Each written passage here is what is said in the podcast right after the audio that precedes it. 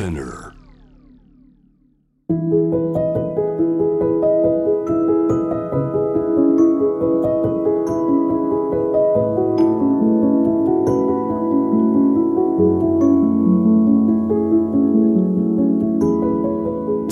セレクションジェネレーショントゥジェネレーションストーリーズオブ沖縄2019年6月23日沖縄慰霊の日に放送された番組を放送しなかった部分を含めディレクターズカットとして16話に分けて配信しています。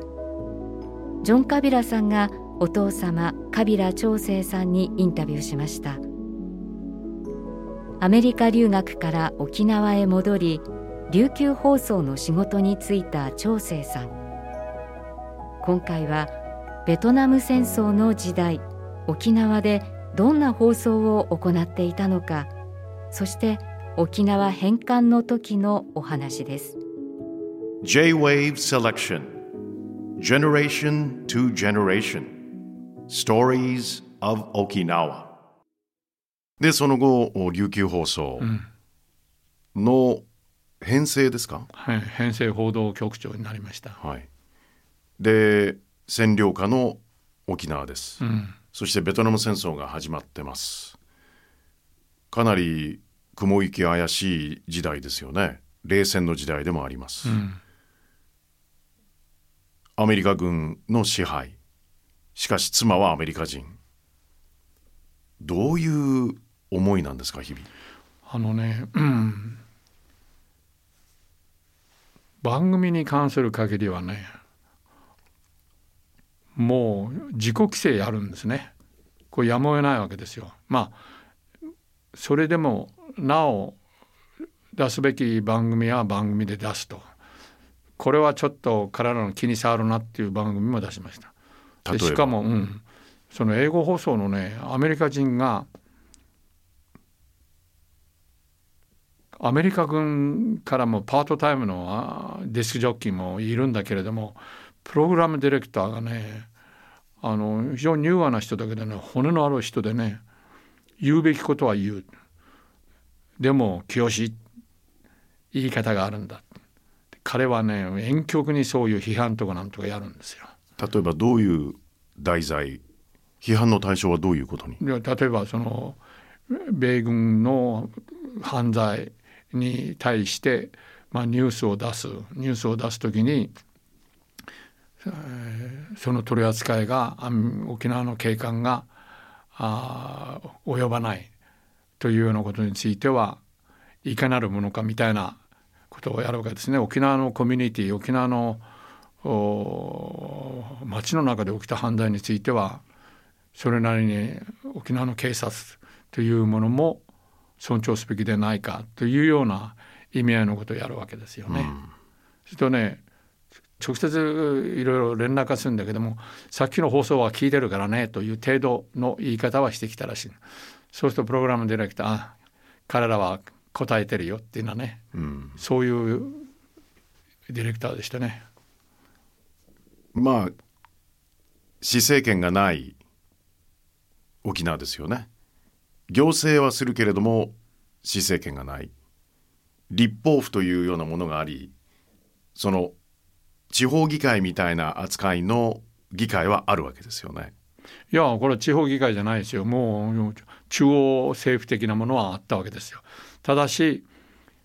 アメリカ軍政府当局の気に入らないものは高等弁務官ハイコミッショナーっていうのがいて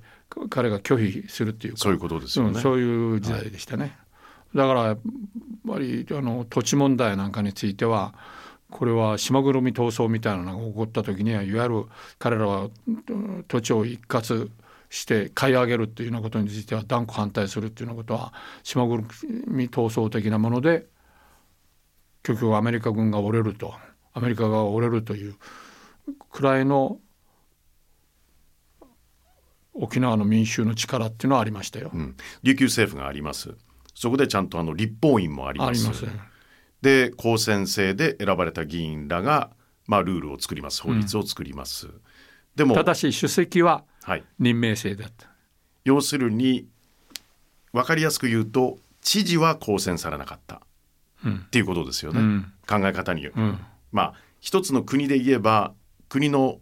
長を選ぶ権利は沖縄の人たちはなかった。要するに立法院にその代議員を送り込む投票はできます、しかし行政の長を選ぶ権利は与えられなかった。でその主席を選ぶのが任命制。もうその主席は任命制でアメリカのこれ高等弁務官が任命するという形なんですよね。それがようやく、はい。その主席選挙が行われるようになったのは施政権返還が間近になってからのことなんです、そうですね、うん、それまでは任命制でしたねはいまあこれ本当に長い話になるんですけど復帰が決まるまで復帰運動がありました。うんえーで島ぐるみの土地闘争もあります。その米軍がその基地を作るべくその土地を収容していくわけですよね。これに対して沖縄の人たちはどういう声が上げることができたんでか？ですからこれがその島ぐるみ闘争に現れるように伝統的に全住民的にですねまだ県民と言えない時代ですからこういった人たちのやっぱりうねりっていうものはアメリカ軍を動かしたんですね。でしかもアメリカ軍もね度量がありましたね。軍政当局がそんなら君らワシントンに行って向こうの国会議員に言えというくらいにしてアメリカに行く代表団を送ってくれるぐらいの度量もあったんです。しかし行っても向こうの国防長官とかそれからそういう軍事委員会の委員長とかは沖縄は必要なんだというようなことで説得されて帰るただし、土地については我々は考慮するというそういう譲歩するような度量もあったと思いますね。だって時はベトナム戦争だからベトナム戦争になって今度ベトナム戦争になるとなお沖縄軍の基地は B52 なんかがねもう利用されるような状態戦略でしたからね爆撃機ですね。はい。だからあのいわゆる政権返還のためにいわゆる復帰運動をやってる人たちを検挙して弾圧するっていうところまではいかなかったんだね。だからもちろん一部検挙されてあの、うん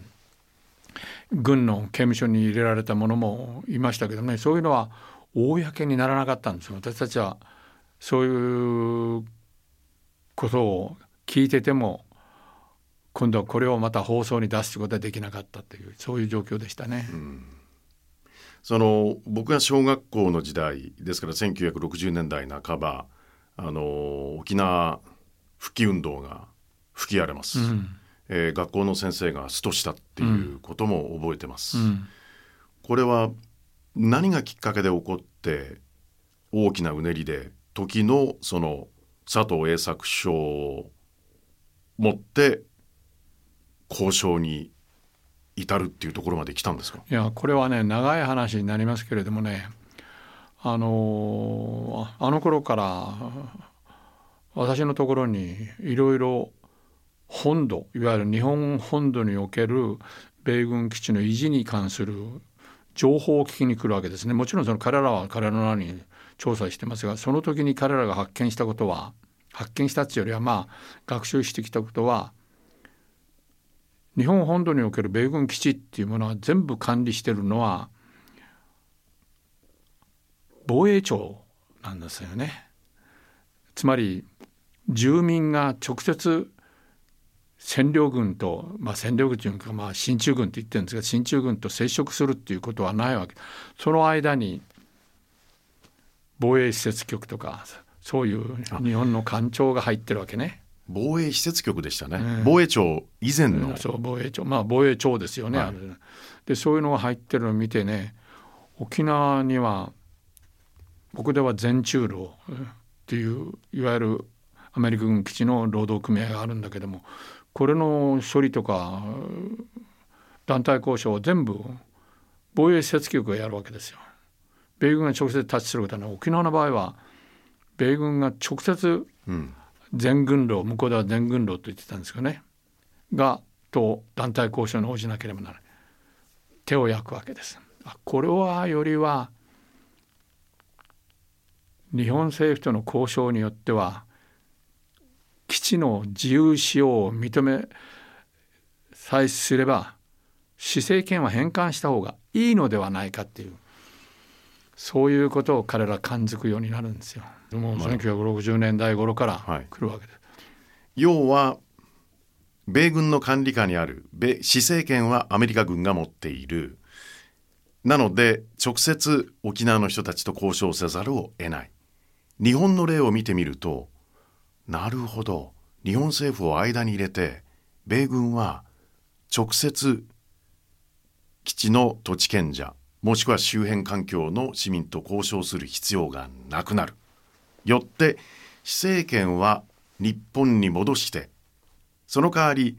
基地の自由使用を認めさせる、うん、これでいいじゃないかと。そうですよ。だから例の密約が出てくるわけですよ。どんな密約基地の使用を認めるさらに有事の際には核兵器の持ち込みも認めるという。それでしかしそれで沖縄が帰ってくるわけですよね。いわば条件付きで、うん、だからそういうことを感じ始めるんですね。ですから私があのいわゆる RBC の後期というか、まあ、特に後で話が出てくると思いますけども沖縄放送協会ができる時に協会の会長になった時に東京に来て NHK の会長に沖縄放送協会という沖縄における公共放送は長くは持たないと思いますと。アメリカ軍やアメリカに対して施政権の返還は近いと思いますと言ったら NHK の会長が「カビラ君アメリカが血を流してね勝ち取ったあの沖縄そう簡単にはね解散よ」って言うんですよ。いや近いと思いますよって言って人案の定5年後1972年、うん、沖縄が返還されます、うん、えー、当時は中学生だったんですけれども、えー、喜びと同時にあのー、でも結局自衛隊が来るんでしょっていう思いは中学生にもありましたね。うん、それで幸いなことにね、まあ、ママがそのアメリカ人ではあったけれどもあの人はいわゆる反戦平和主義のキリスト教教派に属しているがゆえに非常に是々非々主義で沖縄の状態を見ていたというそういう人だから良かったと思うんですよ。そうでなかったらまあ最もママにしてみればアメリカ人として非常に複雑な心境に陥り込むこともあっただろうけれども、うん、よくその点は耐えてくれましたね。うん。J-WAVE セレクション Generation to Generation Stories of 沖縄11回目はここまでとなります。次回は沖縄の公共放送沖縄放送協会設立の経緯についてのお話です